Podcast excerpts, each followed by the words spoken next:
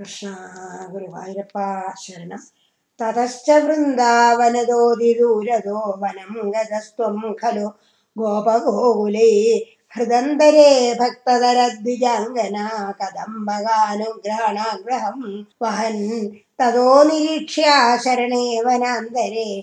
കിശോരലോകം ക്ഷുധിതം തൃഷാകുലം. അദൂരതോ യജ്ഞപരാൻ യജ്ഞപരാന്തിയാൻ പ്രതിവ്യസർജയോ ദീദിവിയാജനായതാൻ गतेष्वभिधाय ते कुमारश्व प्रभो श्रुतिस्थिरा अत्यभिनिन्युरश्रुतिं न किञ्चिदो दुश्च महेसुरोत्तमा अनादर हि बालका समायेक्तमिदं हि यजसु चिरादभक्ता खलु ते महेसुरा कथं विभक्तं त्वयिदये समर्प्यते। निवेदयध्वं गृहिणी जनाय गृहिणीजनाय निशेयुरन्नं करुणागुलायिमा इति स्मितार्द्रं भवते दारगा।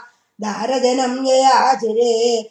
गृहीतनाम्नि त्वयि सम्भ्रमागुलाश्चतुर्विधं भोज्यरसंप्रगृह्यता चिरं धृतत्वल्प्रविलोकनाग्रहा स्वगर्निरुद्धा अभितूर्णमाययो विलोलपिञ्छं जिगुरे कपोलयो समुल्लसल्कुण्डलमार्द्रमीक्षिते निधाय बाहुं सुहृदं सीमनि स्थितम् भवन्दं समलोकयन्ददा तदा च काजिल्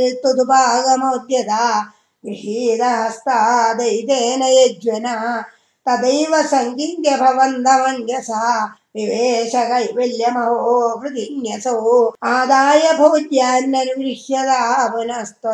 सङ्गृहयोर्धर्गृहम् विलोक्य यज्ञाय विसर्जयन्निमाच कर्था भर्तृ निरूप्य निरुप्यदोषं निजमङ्गनाजने विलोक्य विलोक्यभक्तिं च पुनर्विचारिभिः प्रबुद्धतत्त्वैस्त्वमभिष्टुतो द्विजयन् മരുപ്പുരാധീശ നിരുന്ധിമേ ഗതാൻ